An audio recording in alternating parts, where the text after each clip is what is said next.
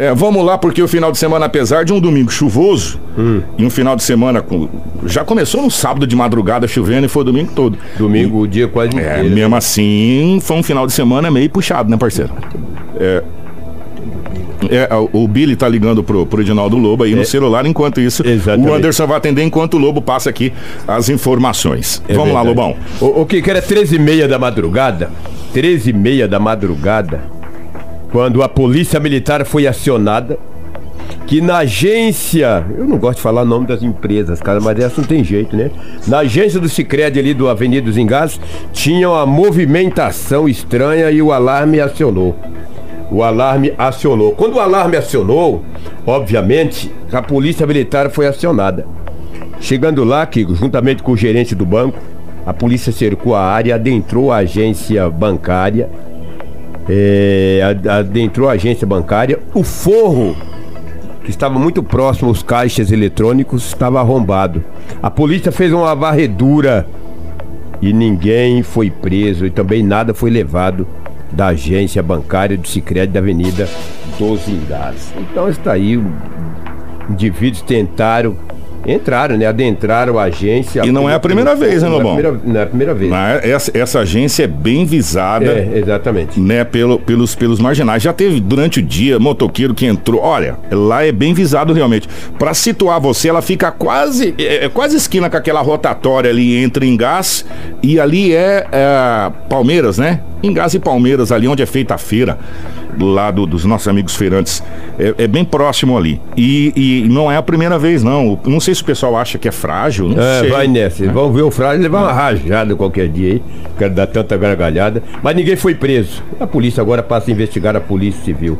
Que na sexta-feira aconteceu um fato, rapaz, desagradável no Vilas Lobos. Um homem que não teve a sua identidade revelada, não aceitou a separação da atual namorada. Ela estava com ela tinha um outro namorado, um homem de 37 anos.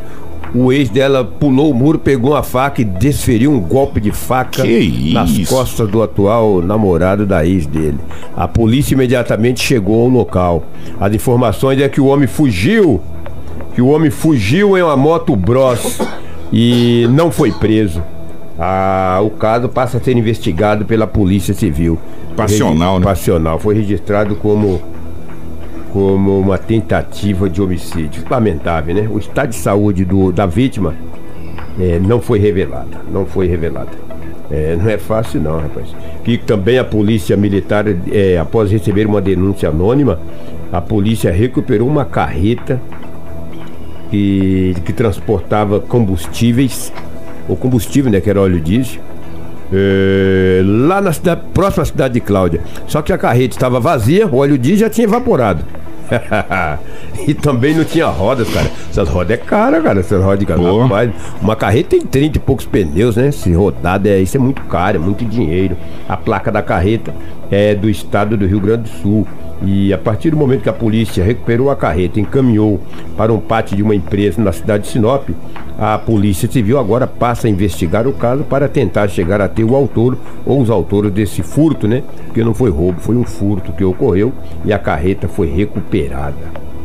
Rapaz, não é fácil não, é complicado.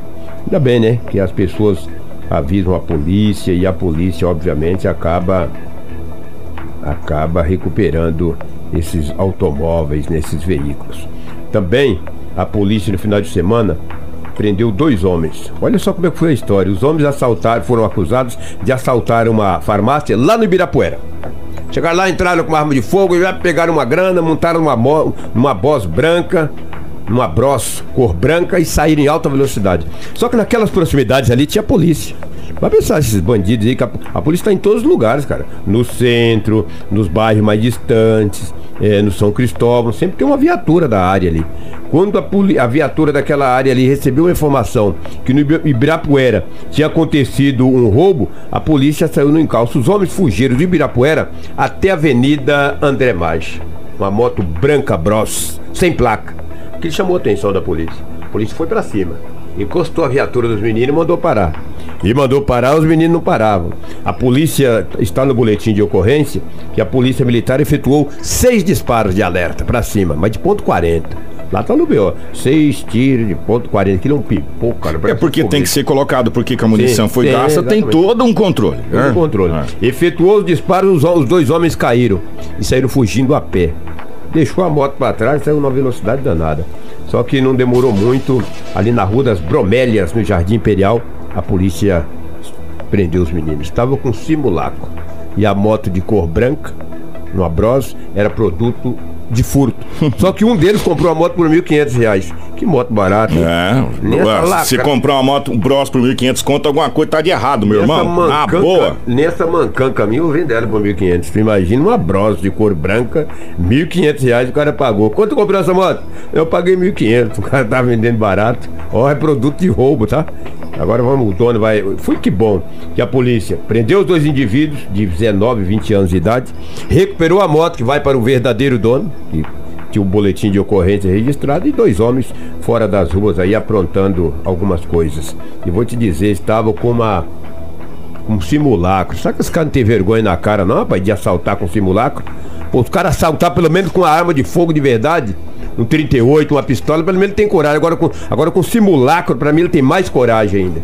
E por que correram da polícia? Mamionça, rapaz. Mamionça. Mamionça com filhote novo. Rapaz. Pô, o cara assaltou lá no Ibirapuera e veio aqui pro André Maggi. Foram presos, bem feito. 19 e 20 anos de idade. Vários arrombamentos aconteceram em Sinop, muitas brigas, confusões. Mas se você for analisar bem, se nós formos analisar bem... Foi tranquilo. Tivemos no final de semana com uma certa tranquilidade. Tirando esse passional aí, que foi esse... Sim, a facada na porta do homem. Que é um passional aí, uma outra situação totalmente diferente.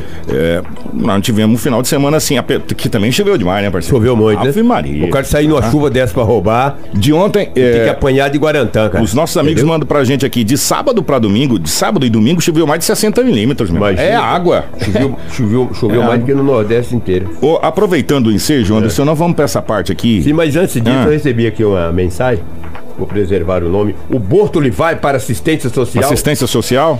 E o Betão vai para o trânsito. Agora, se procede... Procede. Eu recebi a mensagem aqui. Procede. Eu só estava na dúvida ainda. Eu acredito que procede, porque quem me passou a informação é confiável. Isso aí, exatamente. E o Betão deverá ser o novo secretário de trânsito no lugar do Mauro Garcia, que deve assumir a Câmara de Vereadores. Isso vai ser anunciado nas próximas horas. Hoje tem, inclusive, coletiva com a prefeita.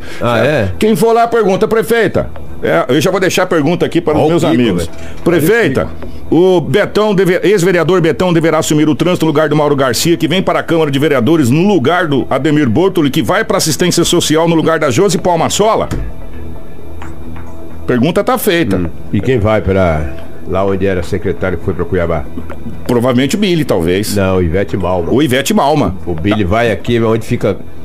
O teu secretário de trânsito tá com duas funções, né? Duas funções. Ele vai para Indústria e Comércio. Indústria e Comércio, que não é esse nome, é outro nome. É outro nome agora, Desenvolvimento Econômico. Então, o secretário Brolesi fica só como secretário de obras, o Billy Dal Bosco pega o desenvolvimento, que era antiga Indústria e Comércio, a Zeuze Palmasola vai ser remanejada para algum lugar, a Ivete Malman vai para o meio ambiente e o Bortoli... O Bortoli assume a assistência social e o Betão assume o trânsito. Esse é o Kiko. Resumimos aí a ópera pra vocês? Tá dentro do contexto. O passarinho verde cantou bonito, hein? E não desafinou. E o passarinho verde ganhou ontem 2-0. Hoje tá casados afiados, entendeu? Não desafinou. Gente, agora assessoria da prefeitura, prefeito, se isso não for verdade, estamos à disposição. É verdade, a mídia é isso aí, pô. Né? Nós vamos fazer o seguinte, teve um acidente horrível... Olha, que mais um pai de família foi ceifado na BR-163. A pergunta que fica, Anderson, é o seguinte: até quando as nossas autoridades vão permitir que coisas... Porque isso aqui é permissão das autoridades. Porque se essa BR tivesse duplicado, isso não aconteceria. Porque as carretas bateram de frente. O Marcelo está com as imagens na... Tem umas imagens que a gente separou. A gente está tentando colocar as imagens mais fracas. Foi um acidente bem feio, né? Horrível que aconteceu, e é sempre no mesmo trecho, viu, Anderson? Depois ali que termina a duplicação naquele trevo que vai para Diamantino, né? Que a pista se torna única via que vai, única que volta.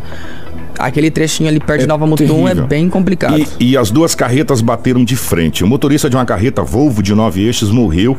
E esse grave acidente na BR-163, ali nesse trecho que o Anderson falou, ele bateu de frente com outra carreta Scania e tombou na pista.